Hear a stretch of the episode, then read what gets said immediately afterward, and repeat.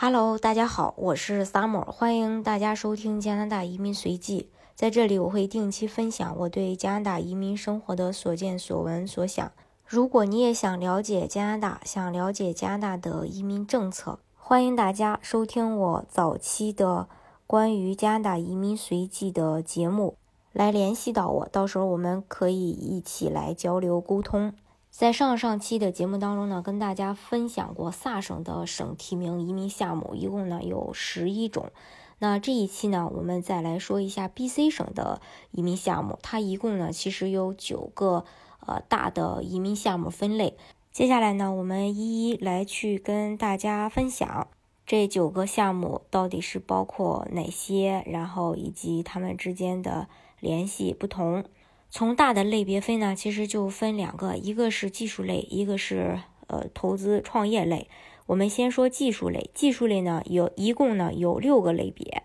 分别是 skill worker 技术工人类别，啊 health care professional 医护专业人士类别，还有 international graduate 留学生呃类别。啊，还有一个是 International Postgraduate 硕博毕业生类别啊，还有一个叫 Entry Level and Semi-Skilled 入门级和半熟练技工类别，还有一个呢叫做 Tech Pilot 科技试点类别。第二个大的类别呢就是投资创业类别，它又分为三个小的类别，一个呢是传统的企业家创业项目，另一个呢是这两年刚新出的。呃，最低投十万的这种试点企业家项目，还有第三个叫做战略投资移民项目。那我们还是老规矩，先从技术移民这个类别说起。在我接下来要挨个去讲一下这些技术移民类别的呃项目的同时，你会发现有一个特点，就是说，呃，技术类里边的六个类别，呃。基本上都需要雇主，当然除了硕博毕业生啊类别以外，这个是不需要雇主的。其他的五个类别基本上都需要到雇主。那我们先说呃技术工人类别，它的要求呢就是说呃申请人的职业要在 NOC 职业列表当中的零 A B 类别，然后有五年当中至少工作两年，另外呢需要有雇主 offer。啊，有雇主来担保，协助申请人一块申请移民。另外，在 NOC 零 AB 类的职业当中，有一些职业是需要申请人强制认证，啊，比或者说有当地的执照，或者在当地有注册，才可以去申请。那比如说像一些工程师类的，机械工程师啊、电子工程师啊等等，这部分申请人是需要有当地的。呃，从业执照，如果你在国内没有，那你是申请不了这个机械呃，就是工程师类别的这些岗的。即便是说你在国内是呃机械工程师、电子工程师等等这种，当然呃软件工程师的话，他是不需要这种执照的。那大家可能会说，那如果我在国内做的工作是机械工程师、电子工程师，或者是其他的一些工程师？我申请 BC 省，我就真的没有希望了吗？也不是说没有希望，到时候呢，也可以去根据申请人具体的工作内容来去避开这个工程师类的岗，比如说去申请呃机械类的 B 类的岗，因为有些 B 类的岗位它是不强制要求你是当地执照或说是当地的一些注册，还有一个最关键的就是说 BC 省做这个。呃，类别它是需要 BC 省技术移民评分标准的，分高的呢会收到 BC 省的 ITA 邀请，只有获得邀请的人才有资格去递交省提名的申请。二零二零年十二月二十二日进行了本年度的最后一次邀分，然后 Skill Worker 类别呢是九十五分。今年有很长一段时间的分数是维持在九十到九十三分左右。另外呢，它有一个要求，就是说语言最低要 CLB 四。虽然说是最低到 CLB 四，但是如果你真的是达到了 CLB 四，你的分数是很难能够达够它的这个分数线的。所以说，建议大家针对 BC 省的这个雇主担保移民，也就这个 skill worker 这个类别，雅思还是呃要考到五分的。当然，今年因为疫情的原因啊，然后有三十一个职业是排除在呃这个不被邀请的行列之内的。啊，这些行业呢，大部分都是一些服务类的行业。这个项目的重点。呃，但凡涉及到雇主的，其实最重要的还是雇主这一块儿，就是说，呃，你要找到一个雇主，然后给你出具 offer，然后后期还担保你协助你办移民这件事儿。当然，这个雇主呢，他也不是说随随便便的一个雇主就可以了，更不能是皮包公司。雇主呢，也要满足移民局的相关要求，比如说对雇主营业额的要求啊，对雇主。呃，企业规模的要求啊，员工的数量呀，等等，这些都是要经过很严格的一个审核的。而且雇主呢，还会想办法去说服移民局，为什么不在本地招人啊？要招一个海外的员工。这个项目只要你的分数够，然后被邀请到，然后找的雇主资质比较好，然后又比较靠谱，整个流程下来呢，会很顺利。那在提到流程这一块的话，其实，呃，这个要根据申请人的一个打分情况，还有，呃，一个语言情况，呃，去决定说，呃，你之后在联邦阶段要走的一个路是走普通的通道，啊，比较慢的这种审核周期大概在呃一年到一年半左右，还是说走 E 快速通道，也就是说 E 快速通道的话，周期是六个月左右。那呃，大家能走 E 快速通道的前提，首先你要满足 BC 这个 skill worker 这个类别的打分，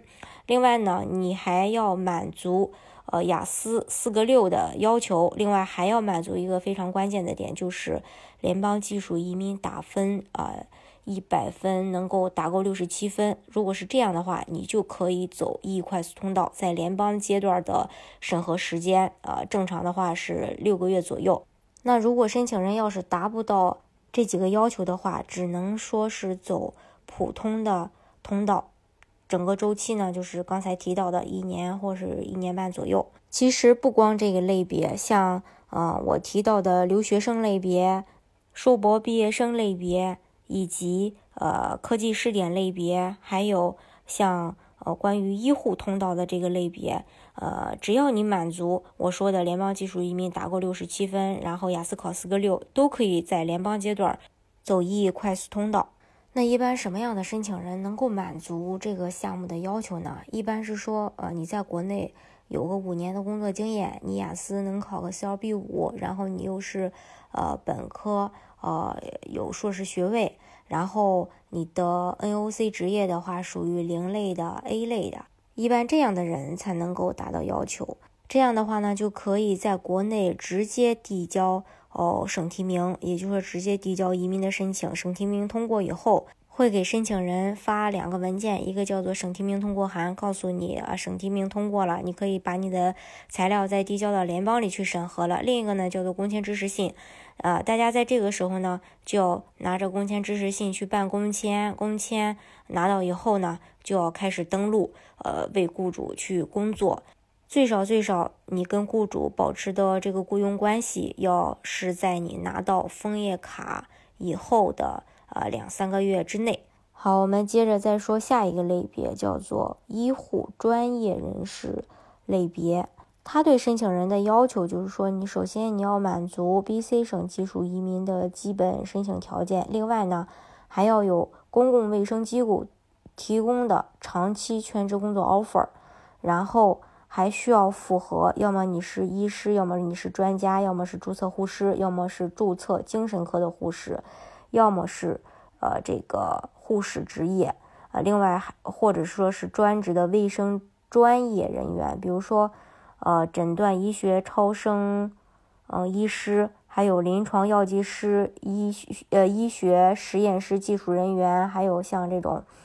呃医学放射技师、职业治疗师、物理治疗师，还有助产师呃等等。嗯，这些职业呢都需要具备 BC 省的一些相关的执照或者是注册才可以。当然，好处就是说这个项目它不需要打分，只要你满足了这些条件，你就可以递交这个申请，也不需要排队，就是先到先得。呃，他只要满足条件就可以拿拿到身份。但是这个项目对我们国内的申请人来说，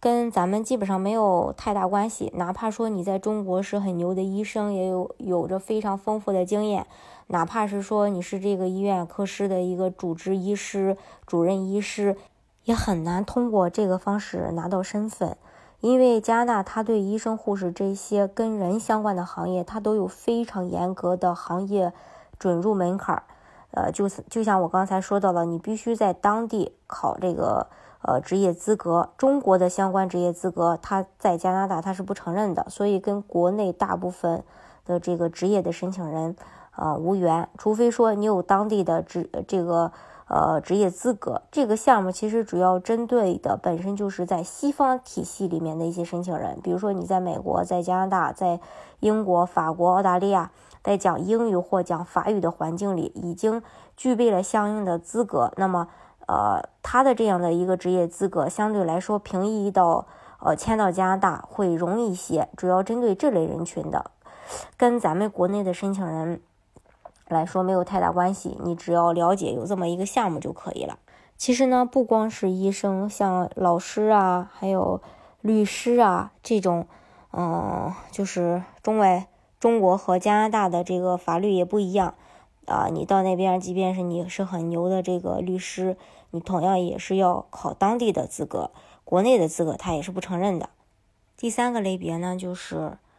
呃留学生类别，留学生类别要满足最基本的 BC 省的技术移民的条件，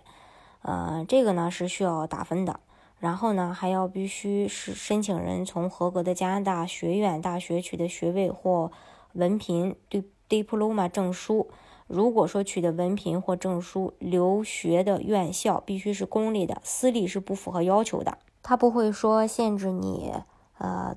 在不在 BC 省读的，只要你是在加拿大读的都可以。嗯，然后你申请这个类别之前呢，你还要找到一份工作，但是好处是他会能免除你两年相关的工作经验。因为我们刚讲的第一个类别的是 skill worker 那个类别，是五年内有两年的相关工作经验。这个类别呢就没有说你必须要满足两年的相关工作经验才能申请，不是这样的。只要你从加拿大高校毕业不超过三年，然后你有雇主担保你，然后完成移民这个事儿，呃是没有问题的。另外，像雇主担保的话，其实它更多的是看你的工作经验，它不会要求你说专业和工作必须要匹配。不是，呃，还是看你后期的一个工作经验。所以说，呃，你毕业以后找的这个工作，不是说你非得就是你上学的时候读的那个专业。同样，这个项目呢，也可以走 EE 通道，也可以走普通的通道。EE 通道呢，就是前面我在第一个类别里说到的，要满足联邦技术移民打分六十七分，雅思考四个六，呃，才可以去。呃，走 EE 通道，如果满足不了的话，那走不了 e 快速通道，就只能走普通的通道。另外，这个类别也是说要打分，只有你分数够了才可以。这个类别的分数的话，看了一下，十二月二十二号最新的一个腰分情况是九十五分。再说第四个类别，第四个类别呢，就是硕博毕业生类别，首先也要满足 BC 省技术移民的基本要求。啊，这个呢，好处是它不需要有雇主作为担保，只要你从合格的加拿大学院或大学取得硕士或博士学位就可以。同样，递交申请时，从加拿大的毕业院校不超过三年，然后他对所读的院校和专业还是有要求的。大部分呢都是些商科类别的，啊，比如说什么样的专业才能合适呢？第一，农业、农业经营和相关的科学；二，生物和生物。医学的科学，三计算机和信息科学与支持服务，四工程类的，五工程技术和工程相关的领域，六医疗保健，七数学和统计学，八像这种呃自然资源保护，九这种物理科学。申请人在申请这个项目的时候呢，必须是这就答专业里边的，呃，当然在未来的话，这个专业有可能会微调。呃，可能会说把一些专业给去掉，或者说增加一个新的专业，这就是体现了这个留学类移民的一些不稳定性。那如果说你在读专业的时候正好选了一个，呃，等你毕业的时候，呃，被砍掉的一些。呃，专业的话，那你就不能再申请这个项目了，那就等于说你这个书可能就会白读了。当然，如果说你真的是想深造，那也不算白读，只是说，呃，在去做这个移民项目的时候，可能就不符合要求了。未来呢，还有一种情况可能会发生，就是说有可能它会改成打分制。如果说它的申请人越来越多，有可能会产生打分的情况，但是目前还没有这样的迹象。嗯，因为。呃，大家如果去看这个相关的数据的话，其实，在二零一九年通过这个项目完成申请的人不超过三百个，所以说整体来说数量没有那么的庞大。呃，然后相对来说它也会比较稳定一些，但是这个专业的话就有可能会有一些微调，这个都不好说，到时候还是看政策吧。然后这个项目针对的主要人群其实都是学霸级别的。首先，呃，你的条件要能够申请到加拿大的呃硕博类的学校，还有语言也要满足相关的要求。语言的话，六分、六点五，这都是很正常的。你要达到这样的一个水水平。那再接下来说另一个类别，入门级和半熟练技工类别，这个呢做的是一些低端的。技术，呃，然后需要你去一些比较偏远的城市或地区，而不是说在人口密集的温哥华这种，嗯，大城市，去比较远的地方，也有可能会通过这种方式来拿到身份。这类项目的门槛就在于，呃，第一，仍是需要雇主；第二呢，必须是满足特定的行业，或者说你要去偏远地区工作。那同时，它的门槛比较高的一点在于，你必须在申申请省提名之前，你需要，呃，在这个地方至少工作九个月，在 BC 省已经有工作的记录，也就是说，你之前需要有雇主，需要有工签，然后让你在这边干了一段时间之后，才可以去递交省提名。因为它的门槛其实也不低，然后它还有对应的目标，呃，人群。另外，呃，就是大家可能不知道的一点，就是说。呃，在你申请移民之前，你最好要在 BC 省有一定的工作经历，而且要稳定的累积至少工作九个月才能去申请。同样，它也是打分的，也是需要择优录取。这个项目呢，目前呃受到了疫情的一些影响。其实从长远来看的话，加拿大它是保护低端劳动力的。然后这个项目呢。呃，不见得会长期去开放，或者说即使它开放，它有可能对行业有限制，以及趋向于更加偏远的地地区，把人们去引向一些比较呃偏远的地儿。所以说，呃，你对这个项目如果感兴趣，对这个偏远地区感兴趣的话，啊，到时候也可以去看一下这个项目。接下来呢，我们要说一下，呃，在这个技术类别里的最后一个呃类别，叫做呃紧缺职业类别。因为它有二十九个特定的职业，只要你满足这二十九个职业的岗位需求，并且有雇主给你下聘书，然后还有愿意担保你移民，那么你可以通过这个方式来拿到身份。好处就是说，这个项目呢，因为它是紧缺职业嘛，它在省里的审核时间会比较快一些，并且它每周也都会进行一次筛分。但是这二十九个职业相对来说都比较高端，然后他对申请人的背景或者是特定的行业的专业知识要求比较高，比如说呃，在这个二十九个紧缺职业里，它有化学工程师啊、机械工程师，包括一些程序设计、软件开发，还有信息系统管理等等。你会发现它其实是偏理科的，或者说偏工科的一些岗位，但是能满足这样岗位要求的人其实也不多，并不说所有的人都能够满足要求。如果本身是在理科背景下的，或者说你在国内本身是做相关工程师的，比如说软件开发工程师，或者是做这个信息系统的，那么你可以去尝试一下这个项目。但是像机械工程师啊，还有化学工程师啊，这些是呃对国内的申请人来说依然也是申请不了的。为什么呢？因为它也是需要当地的执照的，呃，但是像软件工程师的话，它是不需要的。你倒是可以去申请这个类别。假如说呃你。是软件工程师的话，这二十九个职业清单呢，它有可能它不是固定的，它在呃一段时间也会有所调整，也会随着经济的发展和当前 BC 省整体劳动力的市场需求会有一些变化，那也是呃需要大家随时去关注的。另外呢，它是一个试点项目，呃，然后周期是五年，之前呢做过一次延期，呃，这次的延期是到二零二一年的六月份到期，然后差不多还有半年左右。呃，其实我觉得，如果真的到期，在到期之前，这个项目应该还会再继续延期，或者是说，呃，变成永久的项目一直存在。这也是加拿大就是以往试点项目的一个规律。呃，一开始是试点，之后呢会变成永久的项目。这是关于呃 BC 省技术类别整个的技术移民类别给大家分享完，大家可能会发现，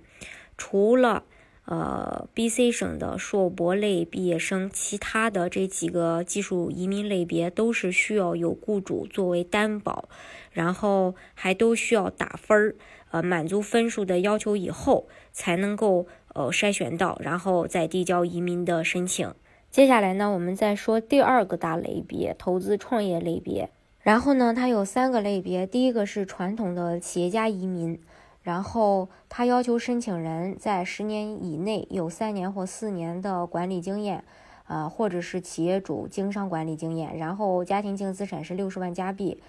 到 BC 省以后呢，你可以去买一个生意，然后你也可以自己投钱，呃，去创办一个生意。呃，从头开始新建一个公司，至少占有公司股份的百分之三十三，至少你还要投二十万加币，然后至少雇佣一个当地人，至少产生一个就业机会，然后你的公司所在地在 BC 省是不限制去任何地方的，你也可以在这个最繁华的温哥华，你也可以去偏远的地方，呃，去做一个生意等等，它是不受区域限制。然后你申请完以后呢，省里呃会做面试。然后你会发现，其实跟大多数的省提名企业家移民是比较相似的。这个项目只要针呃，只要针对的是自己开过公司的企业主，或者说在一些比较大的公司里面担任过高管，有非常好的企业经营和管理经验，主要看重的是这一类的人群。这个项目呢，看着还挺容易的，因为现在大家也不缺钱，呃，但凡是说。呃，自己做企业的或多或少的资金还都其实非常雄厚的，但是有一点就是说，很多人可能他的纳税记录不好，公司是很能挣钱，自己也可能很挣钱，但是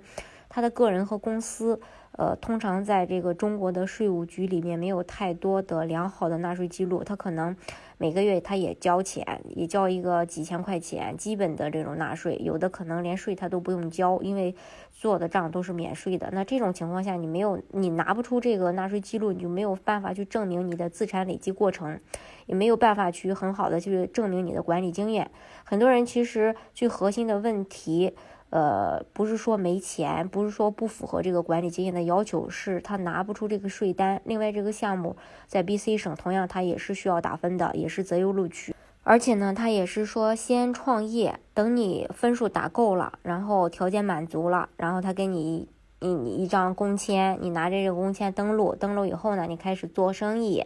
然后你在 BC 省的话，最起码要经营十八个月左右。之后呢，你才开始递交移民的申请，呃，省提名通过以后，再去交联邦。这个过程其实，呃，一年半的时间又下去了，然后加起来其实得需要个三四年的时间。另外，这还不算前期准备材料、评估、UR 筛选的时间。现在所有的省提名的投资类移民，基本上都得按这个时间算。其实有的时间更长，会在四年或四年半左右。像魁北克投资移民那就更长了，当然也有两年。半左右的，但是基本上都得三年左右。这种投资移民项目呢，呃，在未来它可能也会长期存在，但是会遇到的一个问题就是说打分可能会不断的去提高，因为呃有钱的人太多，所以说呃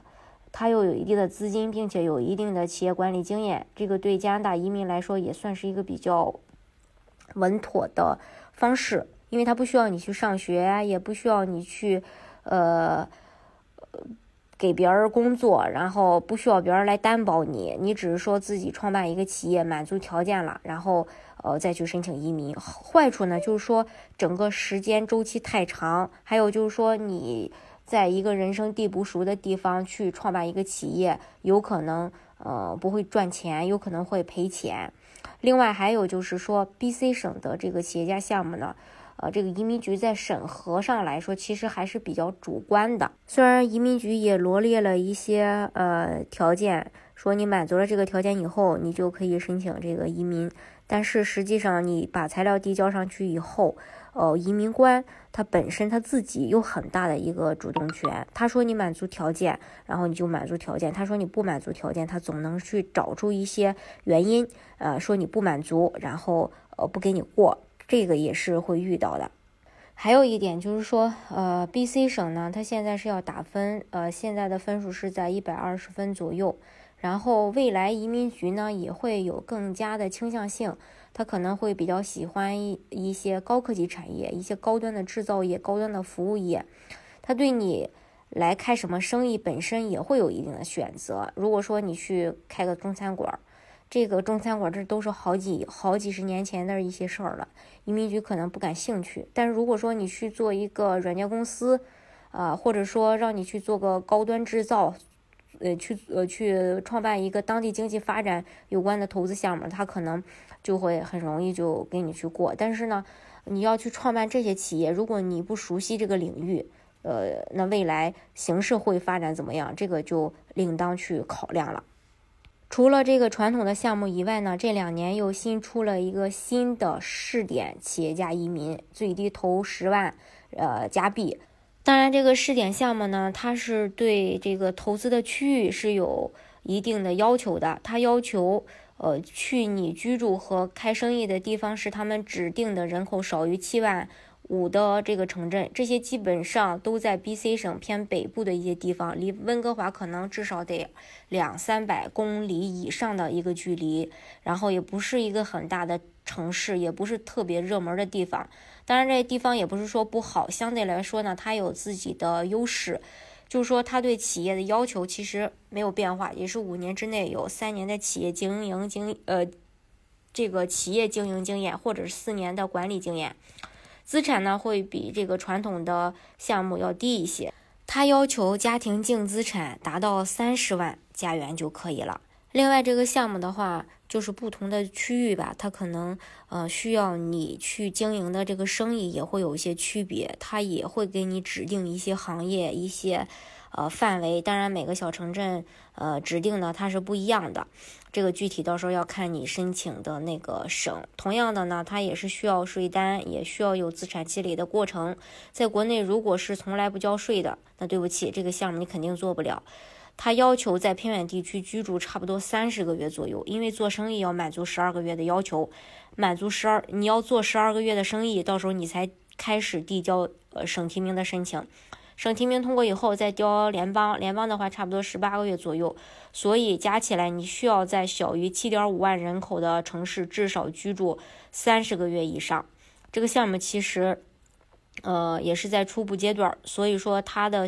它的这个选择的城市。呃，还是比较多的，因为在 BC 省七万五的这个城市也不少，呃，星罗棋布的分布在偏北的地方，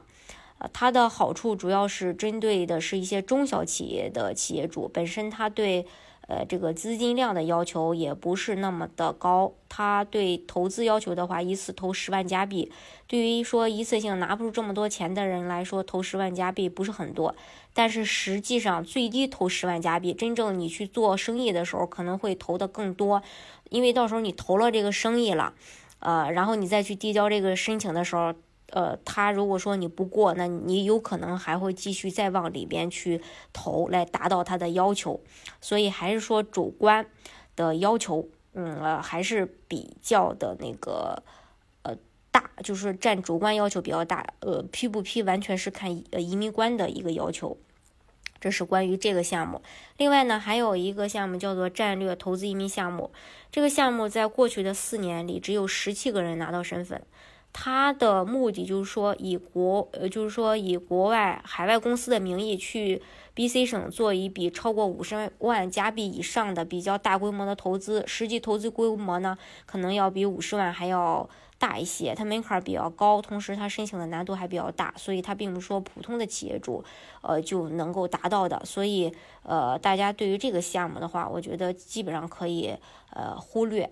其实我个人觉得啊，这个投资创业类的项目没有太大的优势了，就是越来越没有优势了。为什么这么说呢？赶在以前还好，它属于呃，就大部分的省份吧，都是属于一步到位拿身份，就是你先拿到身份再过去投资，甚至说，呃，你即使拿到了身份，你这些投资可做可不做。但是现在。不光 B、C 省，其他的省也是，其他的这个省份也是啊。就是说，先给你个工签，你满足条件以后给你个工签，你拿着工签你过去做生意吧。你生意满足了，呃，才开始递交移民的申请。这个中间呢会有很多不可控的因素，